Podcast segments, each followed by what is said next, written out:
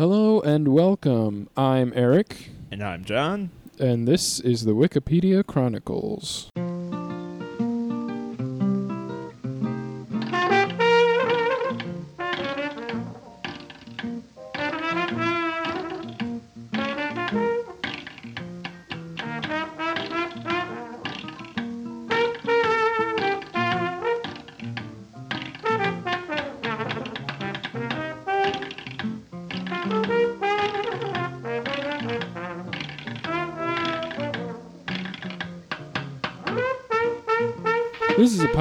Where we start with a random article, explore it, and then follow the links and see where it takes us. My article is Yaqubabad Buinzara. Whoa! what in the Sam Hill? Okay, that one takes the cake. When you said you had an article that, and then you trailed off into a series of ellipses, I was not expecting that. Um, what is that?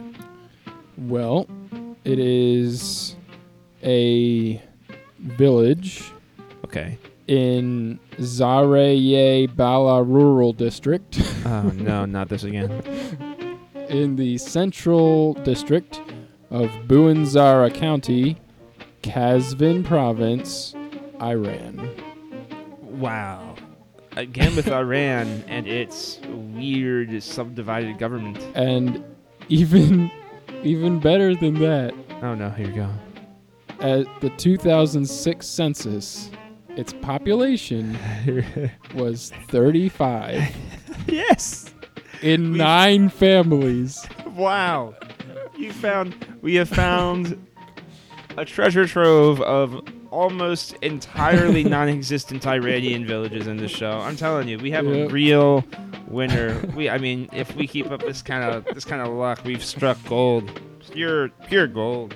And you know, one thing that puzzles me is I created the Wikipedia Chronicles Wikipedia article Right.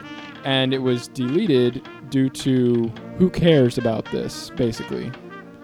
And I come across this article literally one sentence about a village that has 35 people in it in Iran and it was not removed. So basically, what we need to do is get more than 35 listeners to be relevant enough to warrant our own Wikipedia article. Hmm. Could be.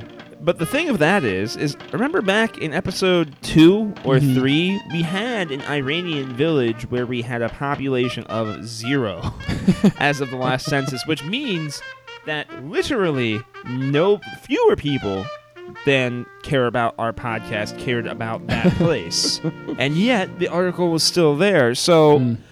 I'm inclined to think that that was just kind of a, a, a crap move on the uh, gods that rule over Wikipedia, the Yeah. powers that be. I think so.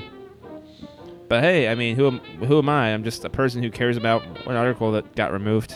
I mean, Uh, we'll get it up one of these days. soon, soon. It's all up to you, listeners. You got to make this thing relevant. Can you make it more relevant than a village with 35 people in it?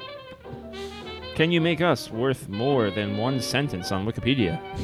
Stay tuned. I mean, literally, like, if you don't, then we definitely have no chance of achieving that goal. Right. All right. So you have decided to hop over to this article. I mean, I have, just for the curiosity of anybody, I had an article on Jean Croublier, who was a French actor who was in a grand total of one film, Le Voyage en Douce. And that's his entire filmography. So, uh, yeah, let's let's go with yours, even though it will lead us almost irrevocably through Iran yeah. yet again. we can get out of Iran. There are ways. Oh yeah. We'll we'll find a way. And to do that, let's go to Iran. We got to go in to get out. I Got uh, Iran to get so far away. So, I mean, I literally just told you the entire article already. So okay, so it's basically down to what link you want to go to. the fastest way out of Iran is to go through Iran. I think so, and and we have to go to Iran direct because if we go in, well, no, we can't. Every one of these other links Yeah. is a place in Iran. So to So- get out of Iran, we must go to Iran. I think so. I don't know a whole lot about Iran, so it's not necessarily a bad thing, but Yeah, there's a lot going on there. It's an ancient nation, uh, formerly known as Persia, and uh, they had a pretty decent sized empire over one of the more civilized areas of the ancient world. So there's got to be some interesting stuff here. Like, from a historical perspective, Iran's kind of a treasure trove. I've always been interested in countries that change their name. Yeah, that's kind of like Yeah. a weird rebranding decision, Yeah. almost. Like, I, I don't know. I feel like if the United States of America would, like, say the president would just say one day, all right, we're changing the name of the country to. cheddar. Yeah. That's the new name. Really like cheddar. That's the new name. Deal with it, folks. Like, I would be kind of outraged. Yeah, I mean, Not necessarily because I love the name United States of America. It's pretty just generic. like. But it's, it's what we are. That's Yeah. it's the least imaginative. But like, it just seems like I don't know. That's like where I don't know. There's some kind of national kind of pride that you get linked to with with your country. You know? I mean, if you But- stand around in sports bars going USA, USA, USA, and, and and such stuff like that, yeah, there are patriotic activities. But at the same time, you look at something like Iran, and you're kind of like. You, I, I, I would still I would still say that I don't have a counter argument for what you're saying because I totally agree. When you think of Persia, sure, maybe you think of the bad guys from the Right. 300 movies, but the point of that is is that you think of this glorious, you know, robust, rich cultural Mhm. empire that existed. You don't think of uh, a place that with this dopey president dude who kept trying to incite some sort of violent conflict with the United States a couple years ago, which is what you think of when you think of Iran. What they've done is they've scrapped a rather dignified and glorious legacy, changed their name to uh, who's this guy? What's Iran? And and now now they're left with you know being th- this this sort of second tier country that nobody's like like what's so great about Iran? Iran's this place. Who you know? Who cares? I feel like I would know a lot more about Iran if it was still named Persia. I think so too, because then it would be kind of continuous. Yeah, and it's just uh, first of all, it's a better name. Yeah. Persia sounds a lot cooler than Oh my Iran. God, But I don't know. It just there's like you hear about Persia, you know. You don't hear about Iran. You really don't. Because Persia had stuff to brag about. That's Yeah. why. they could bank on that rich history. Yeah, speaking of which, it's one of the world's oldest civilizations, beginning with the formation of the Proto Elamite and Elamite kingdom as early as 3200 BC. Oddly, it reached its pinnacle during the Achaemenid Empire, founded by Cyrus the Great in 550 BC, and at its greatest extent, comprised major portions of the ancient world, stretching from the Balkans and Macedonia in the west to the Indus Valley in the east, making it the largest empire the world had yet seen. So again, It's a big accomplishment. why not stay Persia? It's not like Germany renamed themselves after World War II. no, they sucked it up, they dealt with it, and they became the most successful nation in Europe. Yeah. They're not doing bad. Man, I'm, I'm looking at some pictures here, and I gotta say, mosques in Iran look like MC Escher paintings.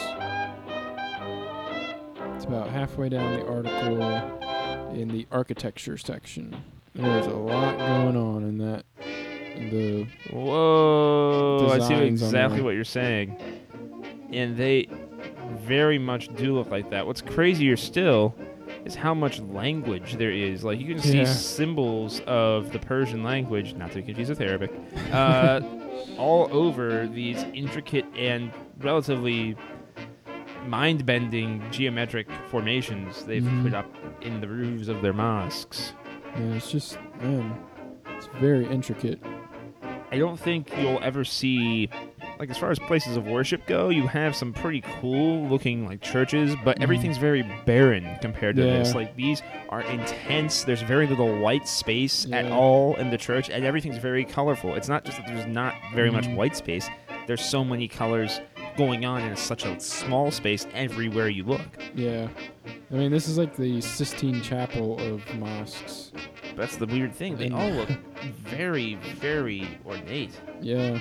Which one are you looking at as far as like being the Sistine Chapel of Uh, mosques goes? well, I would. S- uh, well, it's hard to it's hard to the- pick, right? the Nasir one. yeah, That one is uh, like colorful and it has more like designs going and it's on. everywhere. It's spilling Plus, down. yeah. Plus, it just it doesn't even look like a real thing.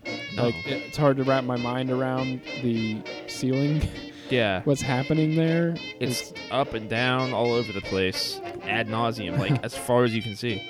But yeah, the Shah Mosque, the one with all the little kind of domey things. Yeah, I don't know how else you're gonna describe that. It's so weird Oh looking. man, I don't even know, but it kind of looks like a beehive or something. Some kind of yeah. What it don't looks know. like is it looks like I should put my nose really close to the screen and then pull slowly away, and eventually a 3D image will pop out. Like I see it in there, it's hiding. Oh, it's Yeah. Batman. It is Batman. Or maybe it's Ashton Kutcher in the Butterfly Effect. I'm not really sure. It could be either. but yeah, that one is much more finely detailed, but it's not as colorful. So yeah, I don't know. It's hard to say. It is hard to pick, though. I mean, obviously, a lot of work went into all of these. Mm-hmm. Even the bathhouse, Yeah, right? man. Which is literally just a small, like, pool of water Yeah. in the center of a room. But, man, did they do a bang up job on that stuff? Man, they got some of these like houses going on. They look huge. Big like this one place has like a wraparound porch on the second floor. Looks like some kind of crazy thing going on. Wow. The Ahmad Shah Qajar Yeah, yeah. Pavilion. yeah. Pavilion. That's a pavilion? That's a real nice pavilion. and of course the Bag Aram The what? Shiraz The what? Aram Garden. The what? Oh, oh, oh. That. The Yeah. bat. And it's got a big pool. You know, I respect your attempts to pronounce it. That, that, that was tricky. that place looks really cool. Look at the roof on that thing. Yeah. Like the front of that roof is so. Again, it's like the inside of the mosque. There's like columns of real cool art going down the sides. Mhm. Wow, man. Ancient people must have had some time on their hands. They even have a castle. They have a lot of castles. They got some cool. They have some, look at this tomb. Like scroll up a little bit. The tomb of Daniel. Whoa!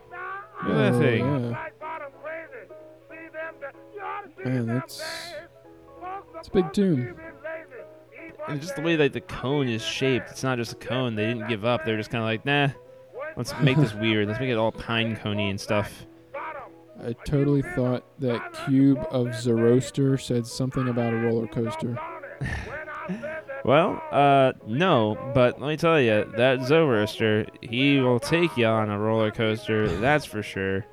Uh, Zoroaster is the uh, legendary figure who founded Zoroastrianism, uh, which later became known as, uh, you know, Judaism and uh, Christianity and uh, mm, Islam.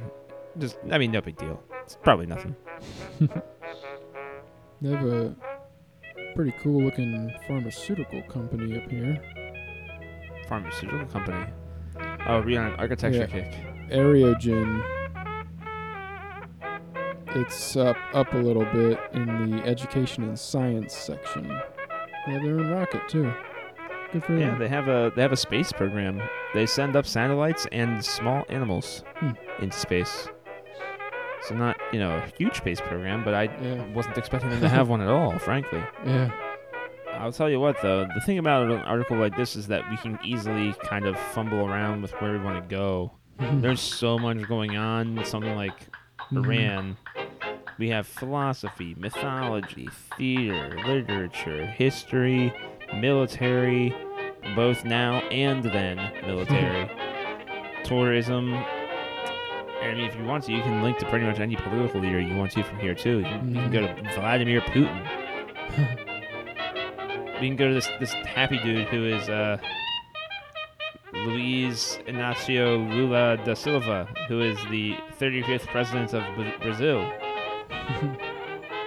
He's a happy man.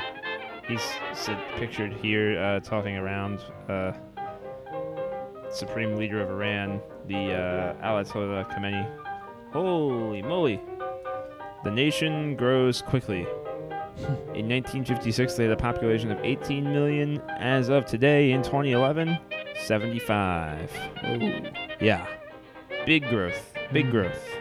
They actually have some pretty awesome looking landscapes here too. See, that's something I wouldn't have expected. Yeah.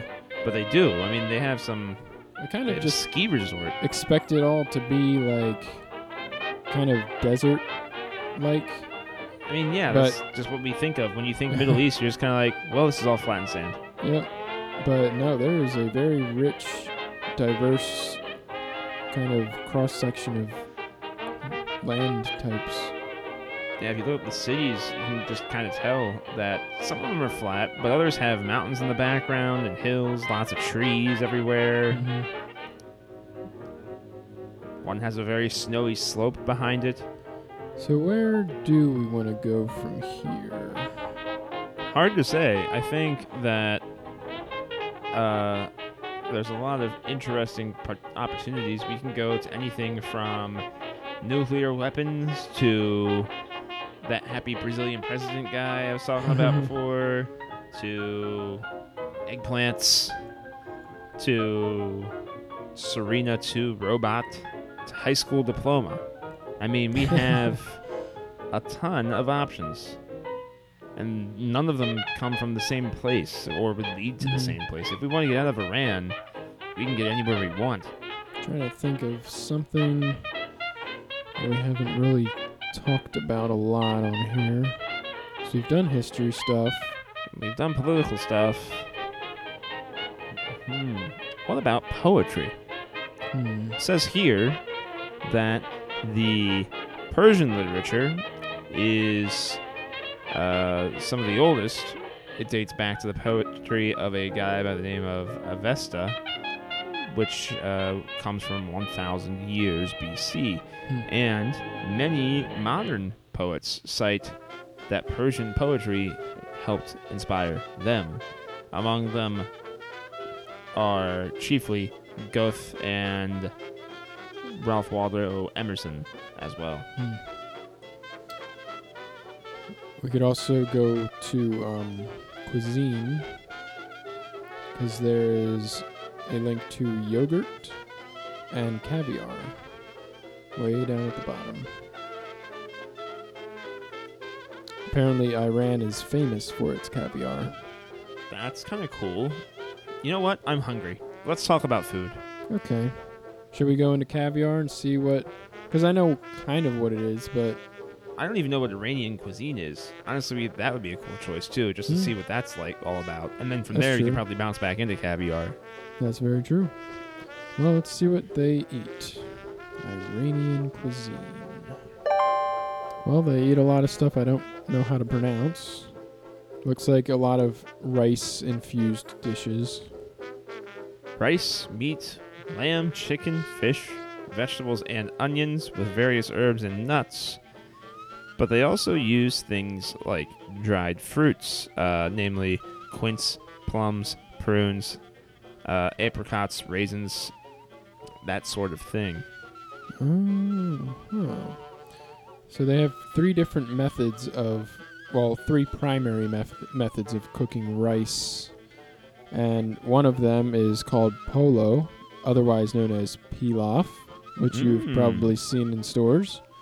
But that is rice that is prepared by soaking in salt water and then boiling it. Then you par the parboiled. I guess that's called parboiled rice when you soak it in salt and boil it. Huh. And it's drained and then returned to the pot to be steamed.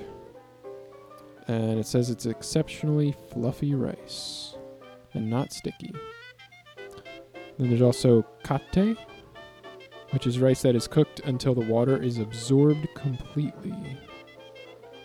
And then dami, dami, Dummy. rice that is cooked almost the same as kateh, but at the start, ingredients that can be cooked thoroughly with the rice are added, such as grains and beans like lentils.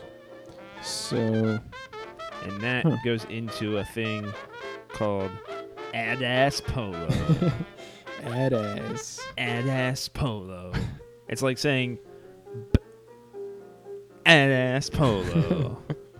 says that in making kateh, the heat is reduced to minimum when the rice and other ingredients are almost cooked. If kept long enough on the stove without burning and overcooking, dami and kateh can also produce tahdig.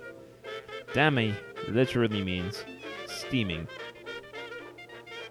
You can mix a specialty mix of dami together with uh, yogurt, lamb, or chicken, and rice with saffron and egg yolks, Hmm. and that's called tahchin.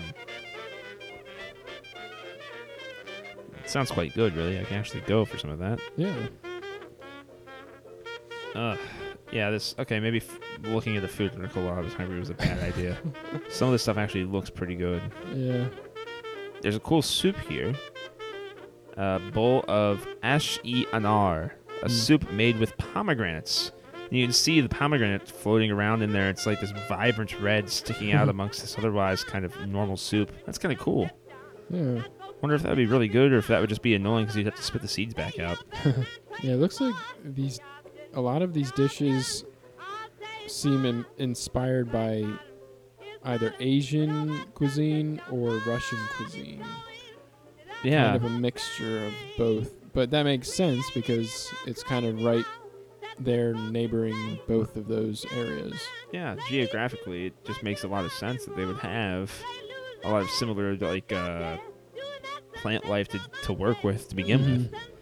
says here though, one of the funny things I think about the uh, food stuff diversity in Iran is that they consider the eggplant to be the potato of Iran. Oh. Yeah. Interesting. they think uh, uh, out of all of the things that they grow there, uh, pumpkins, spinach, green beans, uh, etc., they really use a lot of eggplant. And they have a lot of kebabs. Oh yeah, these guys they make the kebab. Kebab is them. I never knew kebabs could be anything but stuff on a stick. But they put all uh, different kinds of stuff on all sorts of sticks. Sometimes they even leave the stick out. Looks like. Yeah, kebab sandwiches. What? That's not a kebab, is it? I don't know. It looks like it could be. Looks like it is. What's going on? I've been lied to. Someone just completely ripped off what a kebab was and ran with it. I need to see more about these kebabs.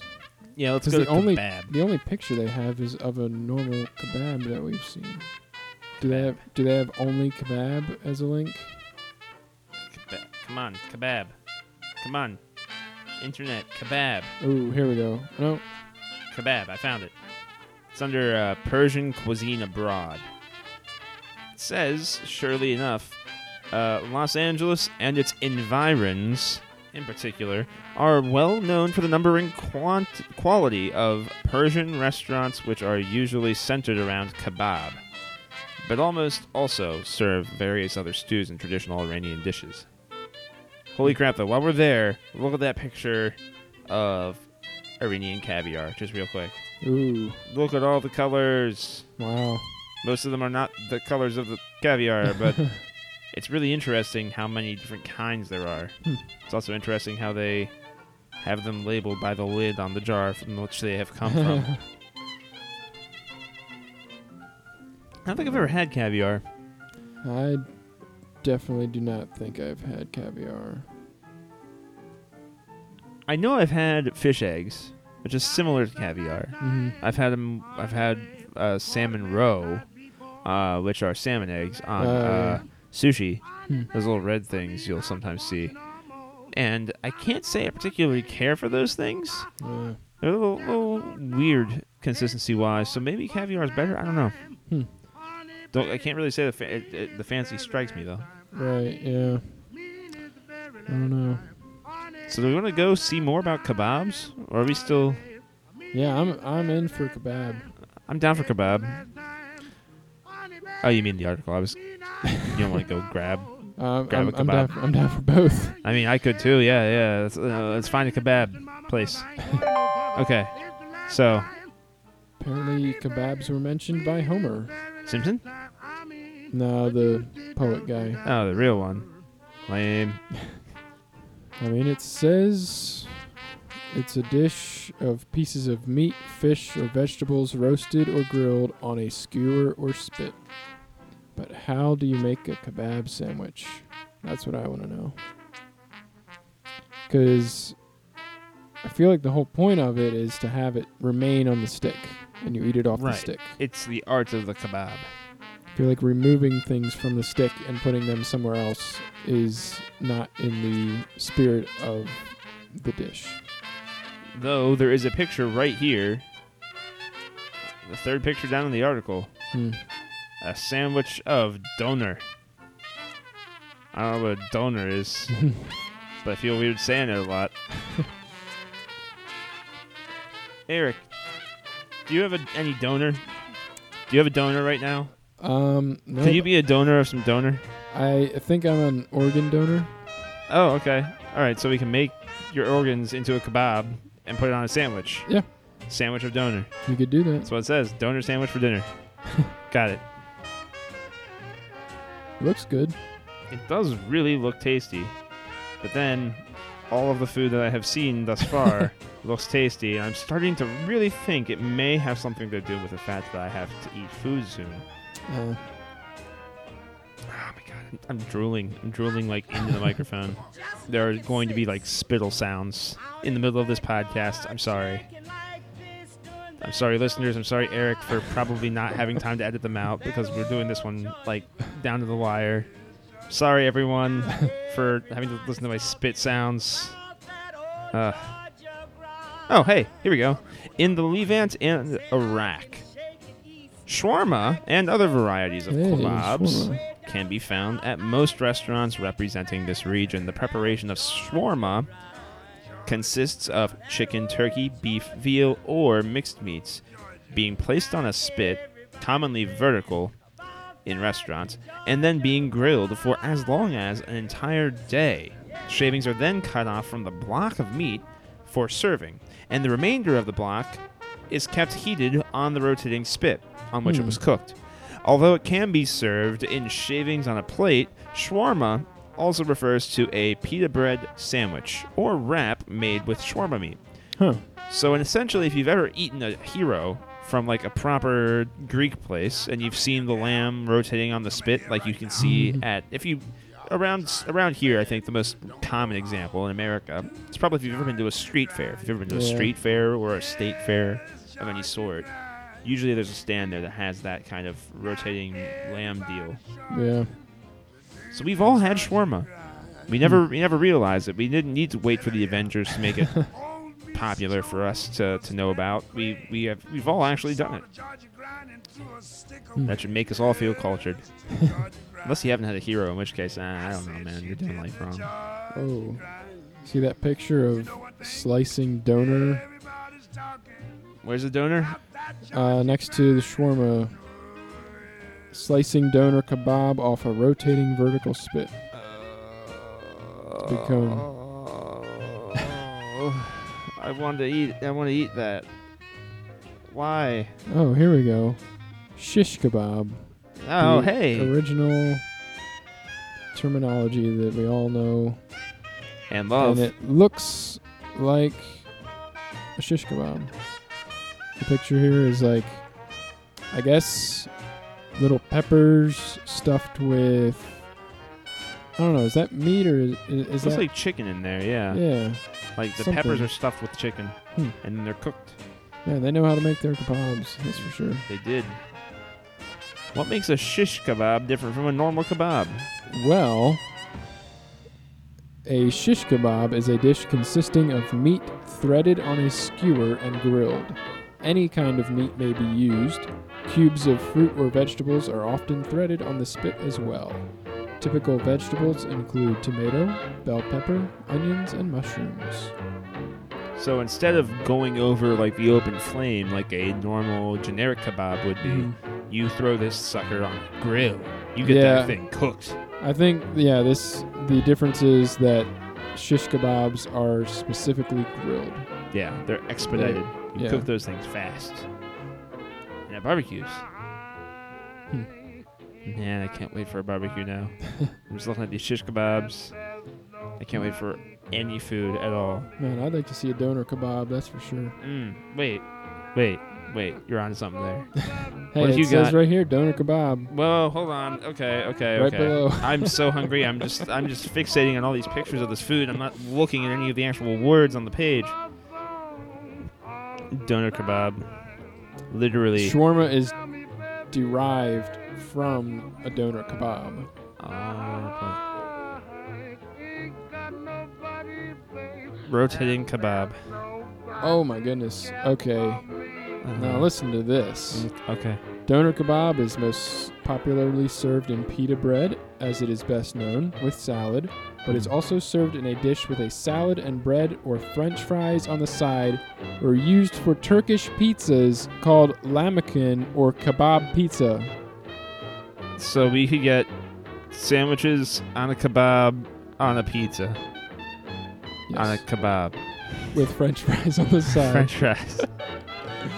I think they were making fast food long before we ever caught on to that. I think so. Yeah, it looks like it. Like they had this idea where it's like, hey, why don't we just cook all the meat at once and then just have it, and we can just keep on cooking it for the rest of the day and just use it whenever. We'll have it hot.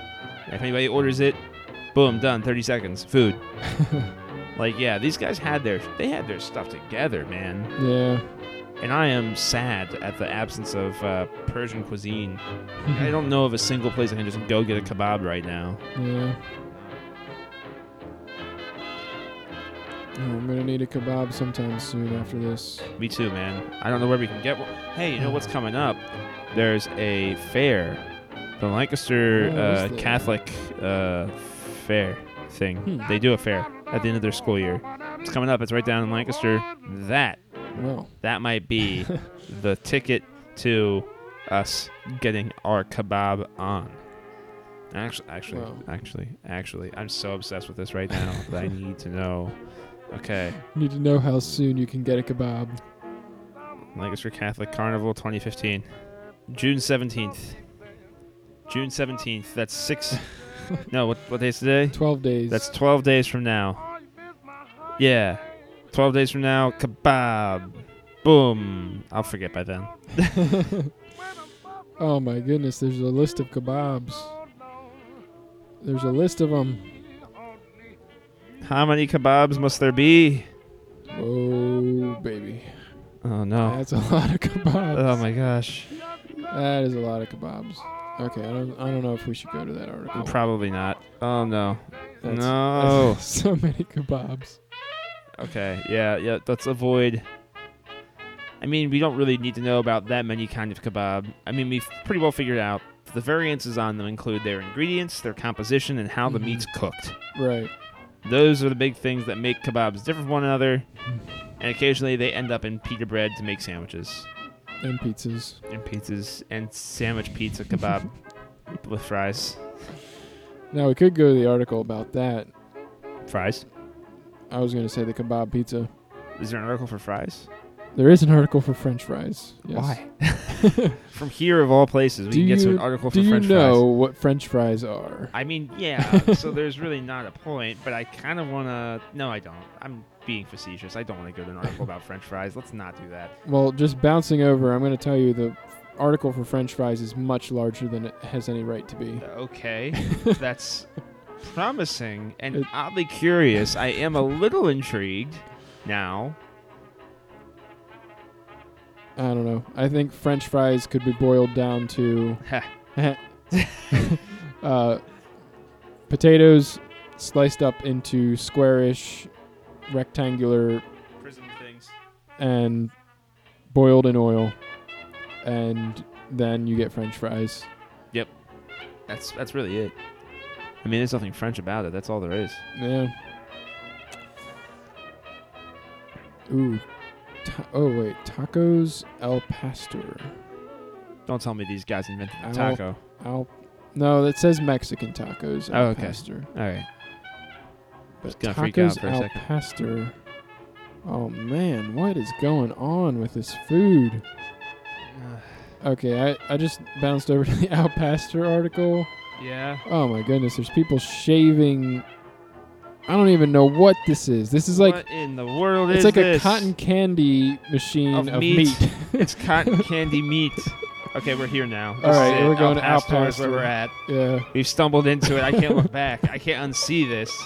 How disturbing is that? it is very. it's like somebody took the buns off of all of the Arby's sandwiches in the world and took all of the meat, smothered it in Arby's sauce, and then found a way to shove it onto one metal stick. Oh man, That's that what is- this looks like. It just I look at all the layers of like the bad. What? What are they? What are they even doing with this? Okay, we got it. they? This can't be. Ugh. Okay, so there's a reason for its hue. All right. Preparation says this pork is marinated in a combination of dried chilies, hence the reddishness, spices, and then also pineapple. And some places achiote is also added. I don't know what that is, but there's a link to it. We can find out about that later. And then it's all slowly cooked on a glass flame, gas flame, uh, vertical rotisserie, a la the gyro stand that everybody's Mhm. familiar with. And yes, I'm going to use the bastardized American pronunciation. I'm sorry, but that's the way we say it now. Um, Yeah. It was wrong for too long. if you wanted to fix it, you should have done it sooner. Um, the uh, Is very similar to how shawarma is cooked. Uh, it's also cooked with a piece of fresh onion and with pineapple on top. man, this thing is. Ah, the juice from the pineapple contains bromelain. nice. Yeah, that's gonna be a password at some point. Uh, an enzyme that breaks down protein and thus makes meat tender. So Hmm. basically, Interesting. by cooking it with a pineapple, they've made the meat nice and mm, nibbly. Hmm. I was gonna say not chewy, but I'll have to consider that for next time I make myself some pork or steak and just throw a little slice of t- pineapple on top. I'm really thinking after this podcast, I need to invest in a vertical style gas rotisserie. Yeah. I just want to. I just want to have one of these in my kitchen all the time. Come home, take out one of these big, satisfying looking knives, and just shk, down the side of my giant meat cone that's been cooking all day, and then eat eat that slice. Like how satisfying is that? Man, I really want one of these. I don't know where to find it. Bed They need, to, s- they need to start putting them putting them in Taco Bell uh, Oh, because no, then I'll never leave Taco Bell.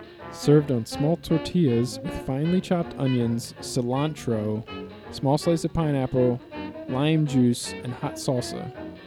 Those are some of the best tacos in the world. Yeah.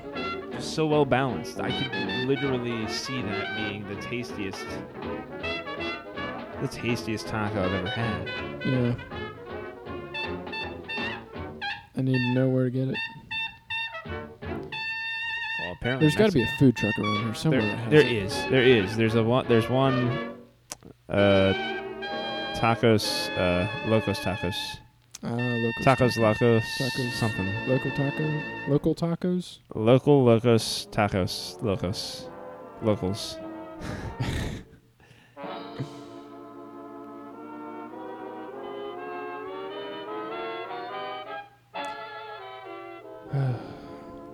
a weird looking thing, though. Like, honestly, that is the most Yeah. disturbing pile of meat I've ever seen in my life. Yeah, I don't know if that's this a is bad one thing that I picture. definitely would not want to look at well or know anything about when it's being prepared. It's one thing I just when you wanted have, to see it on the plate. Yeah, it's one thing when you have a giant solid piece of meat, but when it's like already been prepared like that, it's just kind of like, ah, uh. Ugh. Yeah, it looks like some kind of horrifying beehive of meat. M- meat beehive, meat hive, meat hive. Yeah, no. Mm, Okay, so what's achiote? I have no idea. What's bromelain? No idea. But it's probably some kind of chemical. Oh, well, no. It's an enzyme. Bromelain is an enzyme that breaks down protein and Right. ma- makes meat tender. Right. Okay, That's so we what know is. what that is. But achiote is Something mm, that's a mystery. Yeah, We gotta go there. I think so. Whoa. That's a Okay. fuzzy looking thing. Apparently, it is a flower. Oh, a shrub or a small tree. And these red things we're looking at in the picture of it are small, fuzzy, red, friendly looking seed pods. Hmm. Oh, interesting. They originally used these seeds to make red body paint and lipstick. Wow. So that red must be contagious. Sometimes, for this reason, this is called the lipstick tree. An apt name. So maybe that's what we were looking at in the previous Wikipedia article. Maybe that's why Mm. that s- that slab of meat was so disgustingly red. they Most put this on it, and as such, boom, red. Okay, here's industrial uses. It looks like it's still used as for synthetic dyes and to um, as a pigment. They use it to color cheese. They use it to Hmm. color margarine. they use it to color chocolate. Okay, what kind of color spectrum does this contribute to? That it's coloring chocolate, it's coloring margarine. They're, I mean, they're all distinctly different Ooh. color profiles. You have margarine, which is a rich yellow. You have cheese, which is a pale yellow, and then you have your chocolate, which is brown. Why do you need it to color all of these things? They're all different. So the picture for the mature achiote pods is very horrifying to me. It was like Audrey 2 opening up and just like spitting out babies. Ugh. It's literally like a little shop of horrors photo. Look at all those heads. Those, those seeds just look like they're monsters from another planet. Ugh, sends shivers down my spine. Ugh. that was the noise of a shiver down my spine. Yeah, how do they color margarine with this? Why would they? It sounds like I have no clue. I it mean, sounds like it would make it red. Yeah, not the right. I mean, it looks like it's so just adamantly red. Like, what would it do? I've never seen red butter, so Yeah. Apparently, it's rich in vitamin C. And there's also a subtle flavor and aroma, which is why they're actually used in uh, cuisine, apart from their Oh. red color. It's not just to make the dish look pretty and reddish, it's to add a little of its own Hmm. mild flavor to it. Though I'm guessing it's also probably mostly to make it look red. Yeah. Wonder what kind of flavor it would be. it doesn't really say. Doesn't That's say the if problem. it's like a sweet kind of thing or Subtle flavor maybe spicy. Oh. Oh, they said they say that it can, they can be used to color and flavor rice instead of the much more expensive saffron. So Oh. maybe the taste is similar to saffron, which is uh, oh, buttery sort here of we go. almost. Um, in Brazil, the seeds ground to a powder, similar to paprika, and sometimes used as a replacement for that. Interesting. So they do have their uses in cuisine for sure. Mainstays in many South American countries and also Central American countries. Hmm. And it's commonly called sazón in the cuisine of Puerto Rico. I know I've that. heard that. That one I've used. Yeah, sazón. So maybe you have had this. You just didn't know it. Probably. Weirdly enough, though, after all this talk about Central America and South America, there's a traditional medical use that goes all the way to India. In traditional medicine in India, different parts of the plants were used as a diuretic, laxative, Hmm. an antiemetic, and astringent agent Ooh, a blood purifier? to in, in cases of jaundice and dysentery, yeah. And also externally as a scar preventative. Interesting. Oh, they probably put in like that cocoa butter stuff. Yeah, yeah, that makes supposed to. sense. Yeah, after seeing that it's like a diuretic and laxative, I'm not sure if I want it being mixed in with all my food. No, I definitely wouldn't want too much of it, that's for sure. Yeah, they they probably use it sparingly, I would guess. It's really weird to think that I never really put my mind to what sazón was made of. You know, I've seen it around, I've seen it used, I've had stuff, Mhm. I've used it myself in some instances when I was trying to emulate Puerto Rican cuisine for whatever reason. um, and this is, yeah, this is actually kind of an interesting find. Hmm. They use it to color popcorn. They use it to color popcorn. Why? I don't know. Yeah, they use it to color everything. It does look that way. Woman's lips, margarine, body paint. I've never used body paint, but I suppose. Oh, okay. It, sa- it does say up here, um, the extracts are used as an industrial food coloring to add yellow or orange color to many products. Oh. So that's where they add it to butter and cheese and popcorn and stuff. So when they So it's, extract the red, they can Mhm. extract other things from it too. I guess, yeah. Oh, okay. That makes me feel a lot better about life. Like I felt for a minute like I was just being completely ignorant of the actual color of my margarine, my cheese. Yeah, didn't you know margarine was red? I, I This could have whole sworn time. it was. All right, if you say so. Man, I'm such an idiot. I'm glad that it turns out we're not stupid. Yeah. There's just multiple colors that can come from the red spectrum that happen to come from, lo and behold, a little red plant. That looks horrifying, but is very useful and is everywhere. Yep. Another thing I would not like to see before I eat. Indeed, maybe that's why it's such a well guarded thing. maybe it's why we don't know what sazón is. They don't want us to know, Eric. they just don't want us to know. It Just goes through a bunch of different names down till sazón. Do you really want to know where it came from? Can you just eat this and be amazed?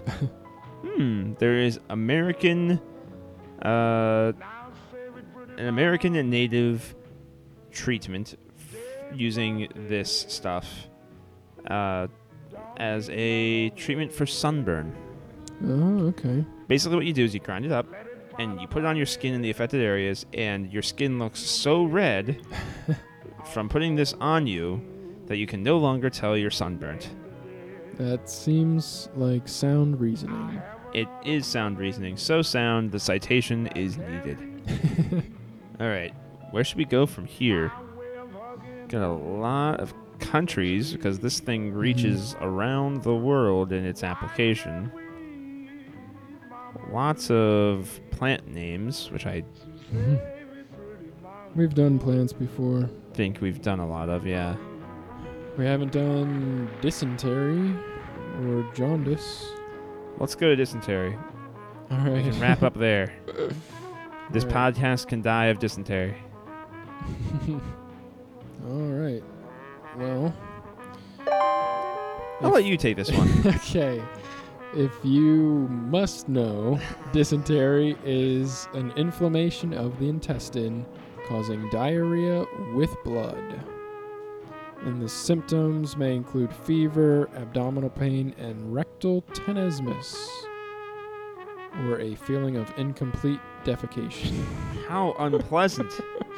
That is the of- worst feeling. You're just on the toilet and you're just kind of like, so this, we're done? Because uh, mm, I, I feel like I'm done, but But I, I don't think I want to go do other things, but I also don't I safe. know the I second I get up and re-pants myself. I'm just gonna have to unpants and resit and rethink my whole life. Oh man, yeah. There's nothing worse than that feeling of incomplete defecation. Yep. It's weird. I, I've never thought there was an actual name for that, but rectal tenesmus, ladies and gentlemen. Have you had rectal tenesmus? Consult your doctor. So, dysentery is caused by, among uh, reasons other than playing Oregon Trail, uh, types of infections such as bacteria, viruses, parasitic worms, or protozoa. Hmm, protozoa. Mmm, protozoa. Those are those wiggly ones, right? Yeah, I think so. They're like the amoebas. It is a type of gastroenteritis. The mechanism is an inflammatory disorder of the intestine, hmm. especially of the colon. Hence the whole feeling of, I'm not done.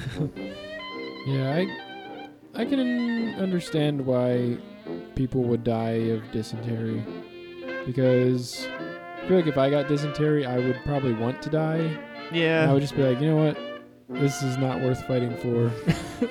Well, you wouldn't have much choice in the issue. In extreme cases, dysentery patients may pass over one liter of fluid per Mm. hour. that is a lot. How many hours of your life have you consumed one liter of fluid?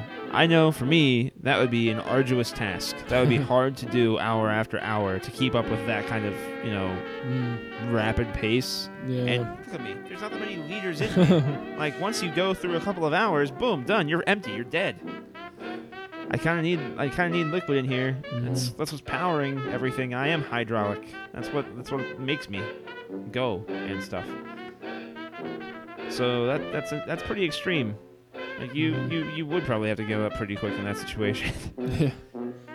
or be really thirsty all the time. Well, it does actually sometimes affect the brain, lungs, and liver. Ah, that's that's Apparently. even worse. Yeah. Oh, and apparently temporary lactose intolerance can occur. Ah, well, let's face it. That's just kind of a reversion to our natural state. There's so few people in the world that don't have lactose intolerance. Becoming lactose intolerant like saying, "Oh, your insides are actually clean now. They're where they're supposed to be," as opposed to, you know, actually losing an ability. Yeah. I th- I think that that might actually be an okay thing.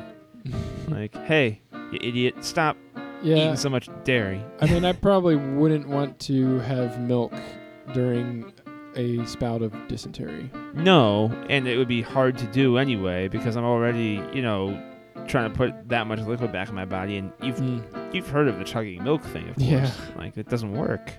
You just you just Yeah, stepping def- on your own foot there. Definitely something you got to drink slow and on a very settled stomach. Oh yeah. So if you're sharing a straw with someone, say if you have a milkshake and if I have a straw and my straw reaches all the way across the room and you come up to me and you say, "That's a really cool straw, dude." I'm like, "Thanks, man." And then you decide to share my straw. You better make sure you don't have dysentery because most dysentery is spread orally. The pathogens Yeah. that mm. cause it happen through the mouth. So much like mono, dysentery is also one you got to be on the lookout for before you kiss your sweetheart or share your Daniel Day Lewis straw. yeah, this is definitely one to be careful of.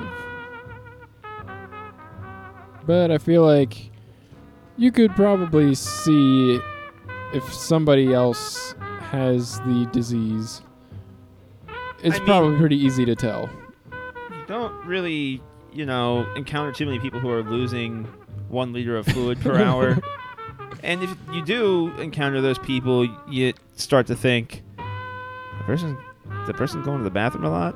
They've, they've been in there a long time, and like, are they having are they having Are they having some like rectal tenesmus right now or something? Like, what's going on? You wouldn't, you wouldn't, you wouldn't pay it of little mind for long. Yeah. Yeah, so if somebody starts losing a liter of water an hour, watch out and do not share anything with them. I mean, there's also mild cases and stuff of this too, so still be careful. But dysentery is nothing to mess around with, even in Yeah. developed nations. Keeping fluid in you once it starts pouring out is a very difficult thing to do. hmm It says here that it's still a pretty significant problem too. There are two types of dysentery. One's called shigellosis, and another one is called ambiasis. Amoeb. Actually, let me try that second one again. Amoebiasis. And of the former, shigellosis, 80 million cases happen annually. 700,000 deaths a year are caused by shigellosis. Hmm. In addition to which, there is also the second type, which has 50,000 people die from it each year, while also racking up a total of 50 million cases. Combined, that's half of the United States' entire population per year, basically getting it. If you were just looking at like the population of the world being just the United States, Wow. Still a lot of people. Yep. It's not as ancient as we would have, as Oregon Trail would have us think. I'm surprised that it still kills that many people a year.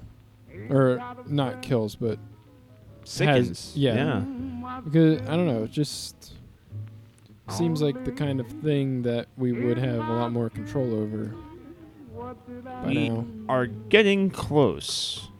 Says that there are vaccines currently in development, Hmm. and they may eventually become a critical part of the strategy to reduce the incidence of and severity of diarrhea and dysentery in general, particularly in low resource settings. Well, that's good to know.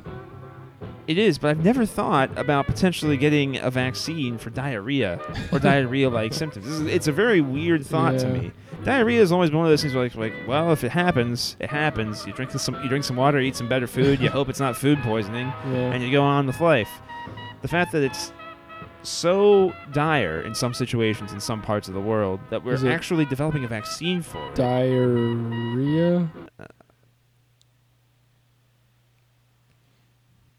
All right. Well,